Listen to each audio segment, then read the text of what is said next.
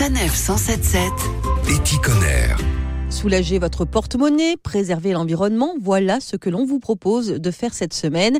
Quelques éco-gestes très simples pour économiser de l'eau de l'énergie. Avec nous, Ruben Atlan, plombier de père en fils dans l'Est parisien. Ruben, bonjour. Bonjour. Alors vous, vous prenez ce que l'on appelle l'éco-plomberie. Il existe aujourd'hui tout un tas de solutions, à commencer par celles que l'on peut appliquer soi-même. Pour faire des économies d'eau, ça serait déjà adapter sa consommation à ses besoins. Par exemple, un chauffe-eau. Si vous êtes euh, deux personnes, vous avez un 100 litres. Si vous êtes trois, 150. Ça peut être les chasses d'eau, c'est toutes les consommations habituelles. Installer des mousseurs sur les robinets, dans la douche aussi. Maintenant, on a des produits qui coûtent pas très très cher, hein, comme les pommeaux de douche euh, avec aérateur, qui permettent de faire énormément d'économies d'eau en fait. L'eau, mais aussi euh, l'électricité, qu'est-ce qu'on peut retrouver parmi les choses que l'on peut faire euh, soi-même déjà? Changer euh, toutes les ampoules euh, incandescentes. Les LED, ça éclaire aussi bien et puis c'est euh, dix fois moins euh, énergivore en gros. Toutes les mises en veilleuse, vous savez, les appareils électroniques, éteindre les multiprises. euh, on peut réduire la température de son chauffe-eau parce que c'est quand même euh, une grosse part de consommation électrique, le chauffe-eau. Alors on l'a bien compris, tout ça, ce sont des petites choses simples que l'on peut appliquer au quotidien.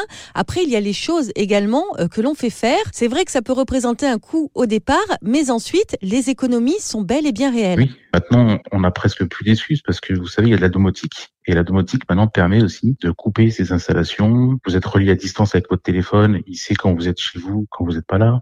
Après, vous avez les thermostats qui sont connectés. Vous avez les chauffages connectés maintenant. Vous avez même des euh, détecteurs de fuite connectés qui permettent de couper l'eau si vous êtes en vacances. Donc, ça peut limite être automatisé, en fait, ces économies. Vous parlez de domotique, cela permet tout simplement de connecter euh, tous ces appareils et de les gérer à distance. Alors la bonne nouvelle, c'est que ça coûte de moins en moins cher. Il y a plusieurs tarifs. Par exemple, les thermostats euh, connectés, ça commence à 100 euros. Après, euh, les détecteurs de fuite, c'est vrai que c'est un petit peu plus cher.